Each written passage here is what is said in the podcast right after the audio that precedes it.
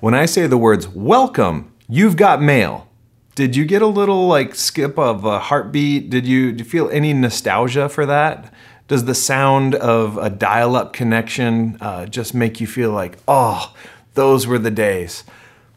In some ways, yes, but in some ways, no. This is the beginning of the internet, and if you're like me, you do have a little bit of a, uh, of a nostalgic feeling around this. And I'll never forget, in the summer of 1999, I found out about this little program called Napster.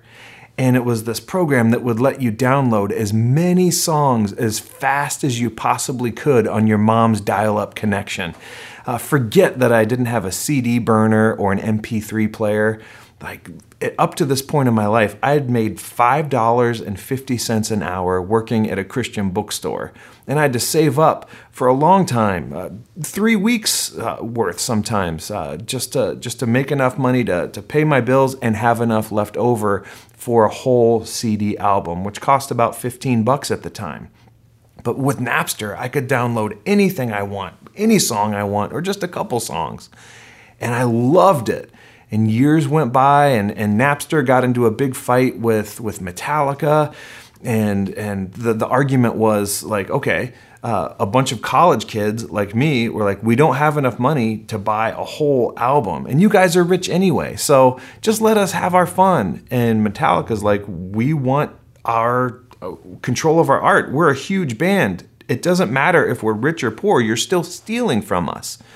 And that controversy went back and forth for a couple years. And meanwhile, I was still downloading all this music. Years and several laptops that I lost to computer viruses later. Uh, my buddy and I were talking about our college buddies. They had just came out with a new album, a uh, new worship album. And my friend made this offhanded comment. It wasn't even like directed at me, but he was like, "Oh, I can't wait to go buy this album because I don't want to steal money from my friends." And like I just felt like pinged by that comment. Like, "Oh, like I think Ben is judging me." Like this self-righteous guy, "Oh, I don't use Napster. I don't use file sharing software. I buy my albums." This guy. But really underneath it, I felt guilty. And also underneath it, I was judging him because I perceived that he was judging me. So I had to like re-examine my world for a minute because like I had I had no problem with this for years. Everyone was doing it, and once I got a CD burner, I mean, forget mixed tapes. You make a new album for a road trip, and and also this this thing in my head uh, the recording that I would play. I'm a poor college student. Millions of people are doing it. Those artists are so rich. I believed these lies for years and years. And then after my friend Ben like kind of made me put the brakes on the whole thing, I spent the rest of that college summer following my grandfather around as he spoke at a different church every weekend about his book called Integrity. like I was uh, examining my own in integrity, and, and in that time, I stopped stealing files. I had to let them go. I had to delete the whole thing. I repented. It just wasn't worth it. I felt like every song that I downloaded was like giving away a little piece of my soul. So obviously my music collection it shrunk drastically, but I got my integrity back. I got a piece of my soul back. And even though, like, in the court of public opinion, I was perfectly fine. All my friends around me were doing it. I could find millions of other Americans that would agree, oh, it's just a, a little song here or there. Don't worry about it. I was still wrong. When right and wrong are defined by people's desires instead of God, well, Jesus calls that dynamic the world. And it's the third enemy of our soul that we're talking about. If you want to go back on YouTube, we've got this whole journey on there or on podcasts. The three enemies of our soul and the three enemies we need to fight in order to get our peace back are the devil, the flesh, and now we're going to start talking about what Jesus called the world. And I chose that example about file sharing and Napster and all that because uh, it doesn't like poke at us too much. but um, uh, when Jesus talks about the world, he, he's talking about a very specific thing. And the world, uh, especially in Scripture, is a very flexible world. So let's define it before we start talking about it. Think about the word in English ball. It could be a round object, it could be a fancy dance, or it could mean you're having a good time. And in Scripture, when it says the world, it can mean the entire universe, like in Romans uh, chapter 1, verse 20. For God, for since the creation of the world, God's invisible qualities, he talks about people having no excuse. Uh, the world in Scripture can be a mass of people. John 3:16, for God so loved the world, he loves all these people. But what I was talking about with file sharing and with what we're going to focus in on here, it's when scripture talks about the world, it's a flawed system of doing things. It's a broken system. It may have some truth to it. Uh, the world may have some points to it, but it's broken, it's sinful, and it falls short of God's glory. And Jesus had a lot to say about the world. In 1 John, verse 2, uh, it says, Do not love the world or anything in the world. And it's one of the world is an enemy to our peace when we live according to the world's ways of doing things. And here's how some scholars define the biblical definition of the world. Here's how they expand on it.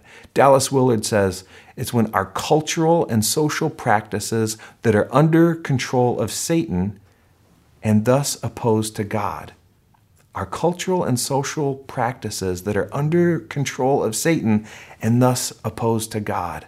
It's like, oh, it's just the way things are. Oh, it's the way things have always been. Everybody's doing it. When we live like that, we're living under cultural and normal practices that are under control of Satan. That's going to rob our peace. John Mark Comer, a pastor I've loved listening to, says the world is what happens when a lot of people give in to their flesh and base animalistic desires are normalized. We see examples of this all over our, our world and our culture. That, that there's these people just giving in, and, and Christians do it too. We give in to these fleshly desires, and then it just becomes normal. Uh, he also goes on to say that the world is the system of practices and standards associated with a secular society, attempting to live as if there is no God. Like that's what happens. The world is when people try to make their own rules and live like there's no, there's no truth at all. And that leads us to today's text in 1 John chapter 2, and we're going to start in verse 15. Jesus says, don't set the affections of your heart on this world or in loving the things of the world. The love of the Father and the love of the world are incompatible. For all that the world can offer us, the gratification of our flesh, the allurement of the things of the world, and the obsession with status and importance. None of these things come from the Father, but from the world. The world and its desires are in the process of passing away, but those who love to do the will of God live forever. Now, a couple of observations about this passage that we need to catch because we're not the original recipients of this letter.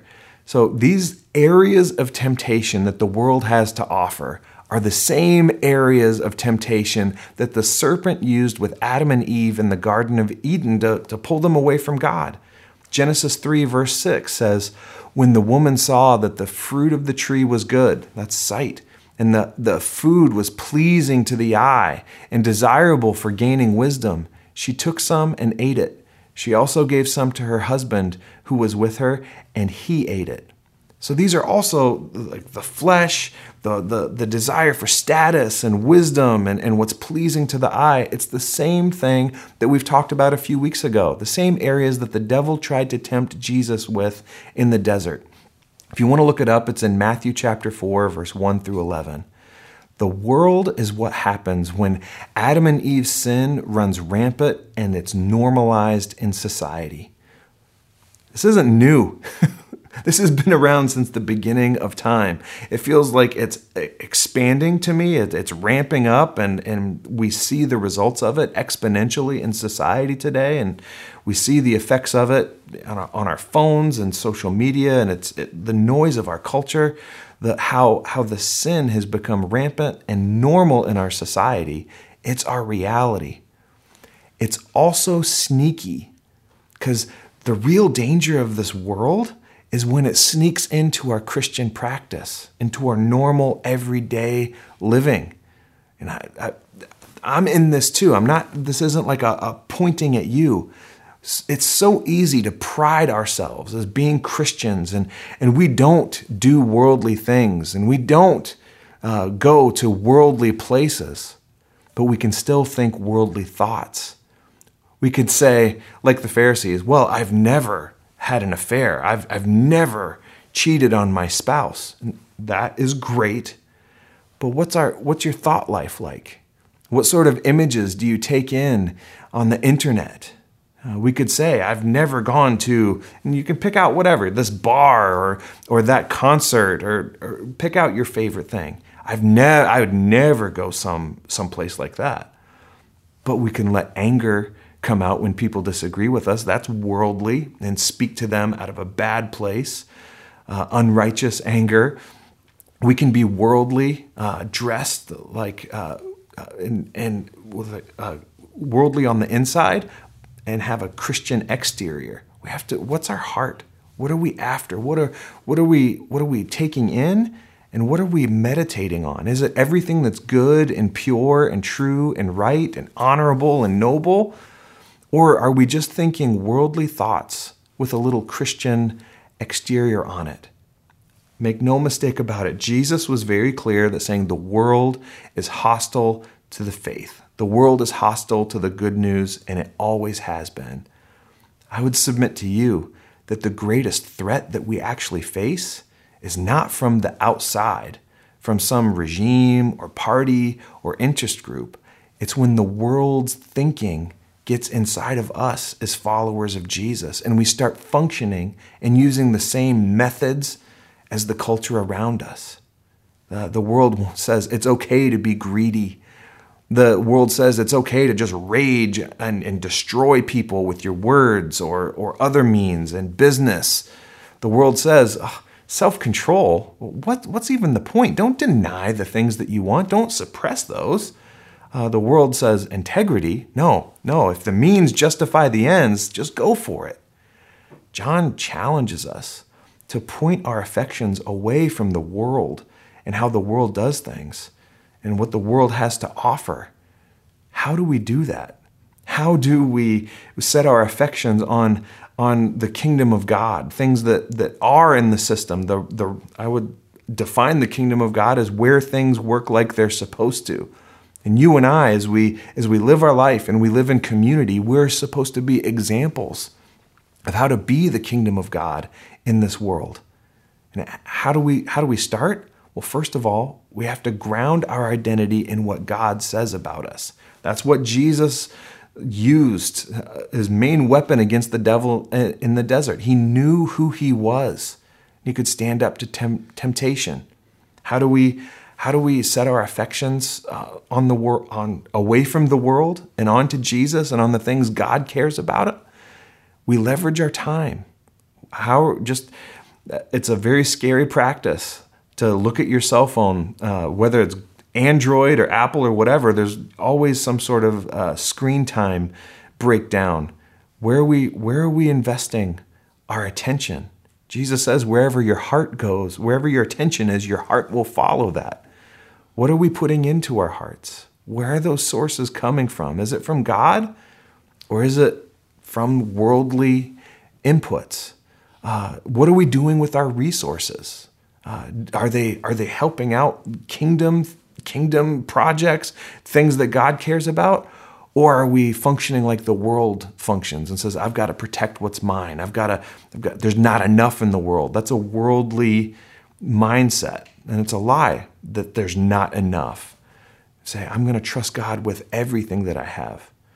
We can we can start to to bend our affections as we as we take an inventory we can give those affections by by leveraging our time our talents and our resources and pointing those towards jesus yeah it's like the old feelings follow behavior deal like you may not uh, know that maybe your affections are you, you're like wanting to be in the world but as you start doing some of these things you may start to notice your heart change and like oh The things that used to bug me so much, ah, they're not, they're not bugging me. It's a slow and incremental change. We also have ways of, of making sure that our heart's in the right place and our affections are in the right place and they're not in the world by good old spiritual disciplines of prayer, Bible, scripture reading, scripture meditation, uh, coming together and, and meeting with other people who know God. Uh, we have serving together. Uh, like I mentioned before, giving. How about forgiving people? Anything you know, the world says, don't forgive, remember it. They're going to get you again. Jesus would say, no, you need to forgive. You don't forgive and forget. There needs to be proper boundaries, but we're not supposed to hold grudges for years and years and years. You need to let those things go. Um, engaging. Maybe, maybe you're far away and you can't gather with us in person or, or, or, or there's some dynamics going, but just even engaging here, leaving a comment, uh, reaching out to somebody online, reaching out to us for prayer. Uh, that's a spiritual discipline that helps redirect your affections away from the world and onto the bigger picture. Or maybe just in a time of prayer, getting before God and saying, God, I give you control back of like we ever had control of our life. But giving God back control, my life is yours. God, here it is. When we when we intentionally redirect our affections away from this world and these worldly things and worldly concerns. Yes, we've got to take care of business, but when we redirect our affections, it gives us the proper perspective. And there's a huge benefit to having the proper perspective when it comes to your affections. Uh, Jesus or John says that those who love to do the will of God live forever. It's like eternal things that don't pass away, and we can start enjoying that eternal life right now. That we won't always be bogged down by anxiety, anger, rage, fear, depression. Jesus says, That's not for you. Those are worldly concerns. I can help with those. But we, we can't get rid of those things without taking the baby step of asking God to give us the perspective, the eternal perspective, but also realizing that we can't get freedom from those things when we're playing by the world's rules and believing the lies that the world says this is what the good life is. Now, Jesus' idea of that is completely upside down from what the world says is the good life. So, doesn't uh, God doesn't tell us to just let go of everything and just do without. Whenever you give something to God or give something up for Jesus because you're following him, Jesus gives you something better. Jesus gives you that, what scripture calls about as irrational peace, the peace that surpasses all understanding. I've been thinking a lot about how Jesus offers us so much more than this world has to offer. Been thinking about how much I get tied up in these little tiny concerns. They're big to me. And I want to be clear Jesus cares about what you care, care about. But we can get so much of our peace back when we take our eyes off of these worldly concerns and think about the big picture. You know, I was so focused on, on getting new music when I was a college kid and getting it for free.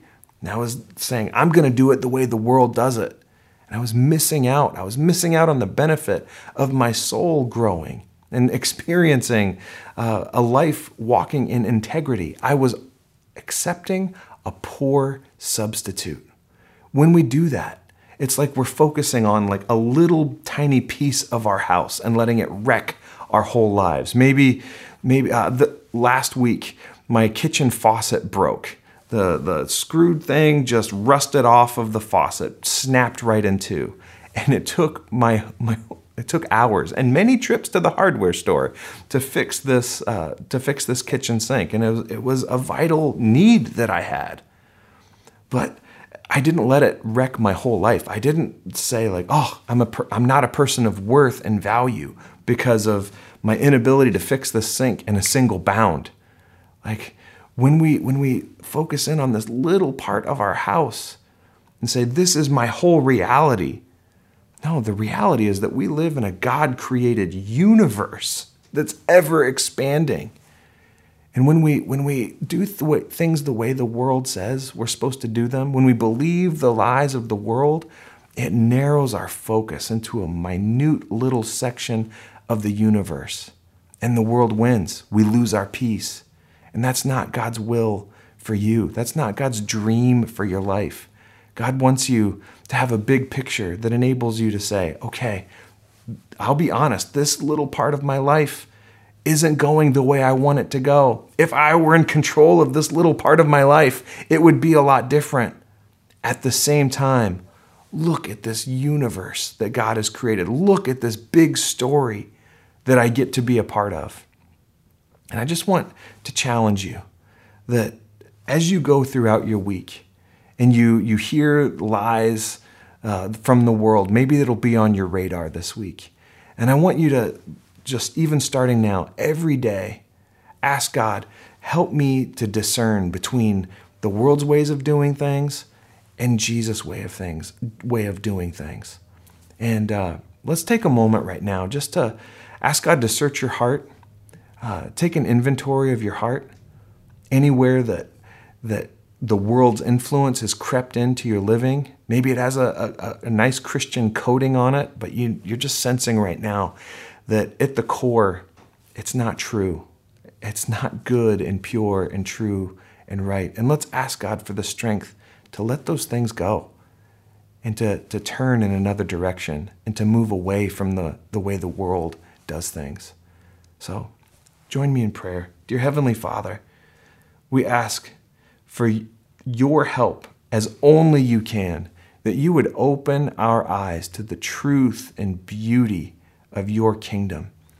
God, would you open our ears to hear you calling our name, that we would get our our worth and value and our identity from who you say we are. And God, would you please make us a shining light? And for those things, God, that we are that we are so wrapped up in, so worried about, so angry about. We know those things, there's a real concern there. But God, will you give us the, your perspective when it comes to those things and take us through the challenges that we're facing and give us perspective on the hard things that we're going through as only you can. We humbly give them to you in this moment. In Jesus' mighty and powerful name we pray. Amen. Well, thank you for joining us. We love you. Until we're together again, please don't hesitate to reach out to us at sgbic.com. Let us know how you're doing. We love to journey with you. And until we're together again, may the Lord bless you and keep you and cause his face to shine down upon you. May the Lord be gracious to you and give you his peace. In the name of the Father, and Son, and Holy Spirit, amen.